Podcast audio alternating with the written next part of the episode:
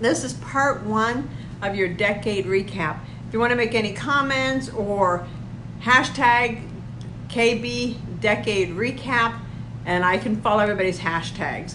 They're also in the bottom in the notes period will be the PDF exercise that I'm talking about. Facebook is skittish when you put it in the very beginning, so it'll be in the comment section.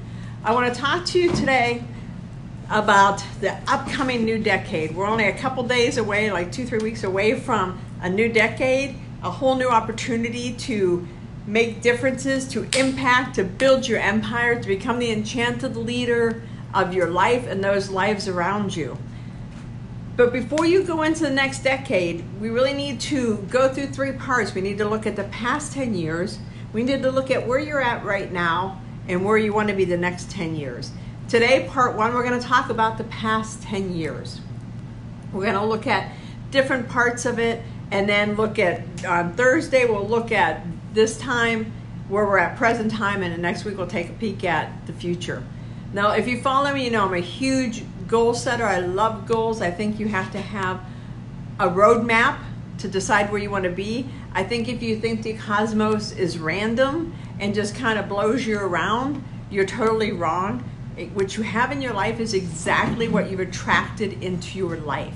If you don't like what you have, if you don't like your circumstances, then you need to look within because it's how you're thinking because it's when you think you're sending all this energy out to the universe and if you're random in your thoughts you know one day you want to be a, a pilot and the next day you want to be a an EMT and the next day you want to be an artist and the next day you want to be a nurse and the next day you want to be a doctor the, universe gets confused the universe is like what do you want to be you got to narrow it down and figure out this is what my goal is but that's for, for a Thursday. Now we want to just look back over the past 10 years.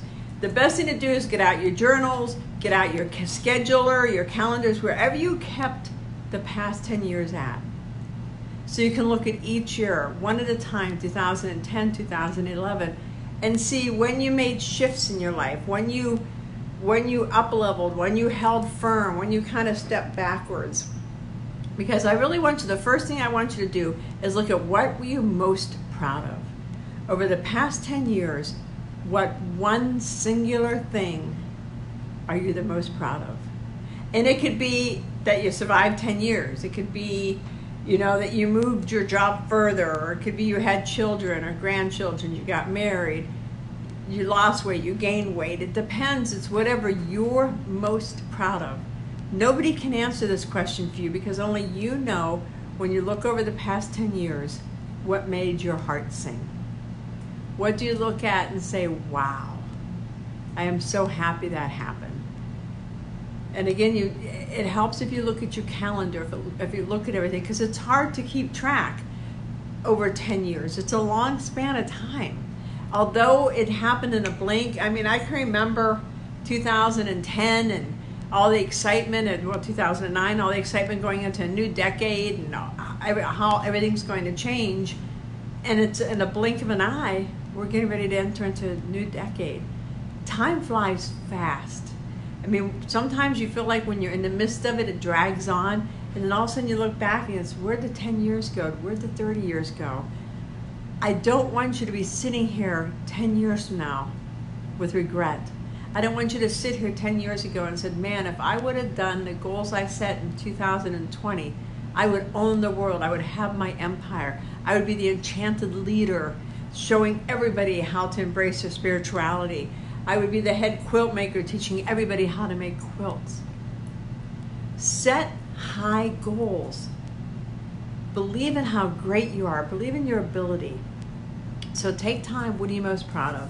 The next thing is what obstacles did you overcome? You know, I say everything is overcomable. It doesn't matter what obstacle is put in your path, you can overcome it. Now, some are harder to overcome than others, and I don't make light of obstacles. It's not like I'm an obstacle mocker and think, ha ha ha, there's no obstacle. We all have horrendous things happen to us, and we all have to figure out how we're going to do with it. How are we going to deal with it?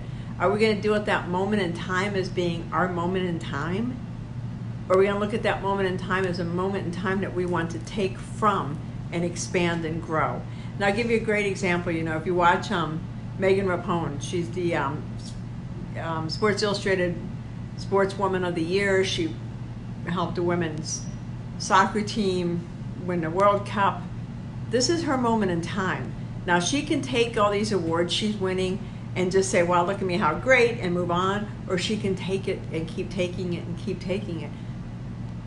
But it really will depend on on the type of person she is, because when people get a lot of adulation, when they get a lot of um, eyes watching them, when they get a lot of judgment, people can fold. So it's up to you when you run into each obstacle, when you run into each good thing to decide is this is this my moment? Or am I going to take this moment and keep going with it and keep making it better and better and better? Also look at what goals you've achieved over 2000 over the past 10 years. What goals did you set that you really achieved, that you made that you're most proud of? And you can look at, and it can be, it can be a little goal. It could be like, you know, I wanted to lose 10 pounds and I lost 10 pounds my goal was to lose 80 pounds. I lost 40 pounds. I'm, I'm content. Now, yes, I want to lose the next 40 in the next decade, and I wish it wouldn't have taken me as long. But I made the, the goal. I lost the 40 pounds, and it was no longer a priority for me. I shifted. I wanted other stuff. That's what the beautiful thing is about this world. You can shift and change, and what's the most important thing to you today may not be that important in 2025 because your life changes, you evolve. So take your time and take care of these three things. And then you want to look at what's what singular thing if you could go back and you can't change. So I don't want you to think I want you to go have doubt or regret. What singular thing if you would have taken action would have made a difference? And I want you to look at that because I want you to understand how you hold yourself back. How are you keeping yourself from making the forward progress. You know, I wrestled with writing a book for years, years before I finally wrote it. And when I finally wrote my book, Blue Rose Bookstore Journey of Healing, I wrote it over a five day weekend because I had written it in my head for so long. So I'm most proud of that.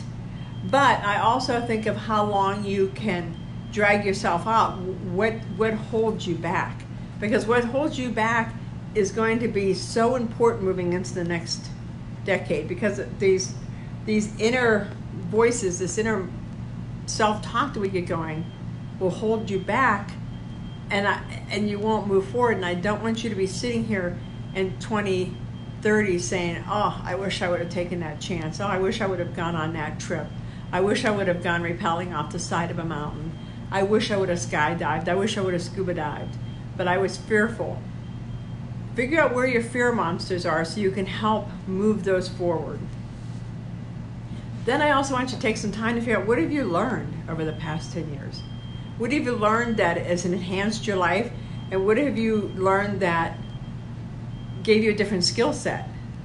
You know, to me, I, I was never, I spirituality has always kind of come in and out of my life. And I don't mean religious based spirituality, I mean the meditation, how to do past life journeys, how to um, do all kinds of stuff spirituality, you know, how to do Reiki, how to, you know, become an intuitive healer, all of that stuff. That was dormant in my life from the time I was 22 all the way up until 2013 when the universe is like, you know, we have rattled your cage, we've done everything we can to get you to, to go back to your spiritual path that you're born to be on but you're not paying attention, so we're going to put somebody right in your path. And they put a shaman in my path who was able to work through all the layers and layers and layers to get to the essence. So one of the things I'm most accomplishment is becoming a shaman and becoming a Reiki master and learning how to do the spiritual stuff and helping other people. And if you're interested in learning about spirituality, jump over to my free Facebook group, Spiritual Adventurers Club, Spiritual Adventurers Club. It's a free group. Just type it in. When you get this handout, it'll also be in the bottom of that.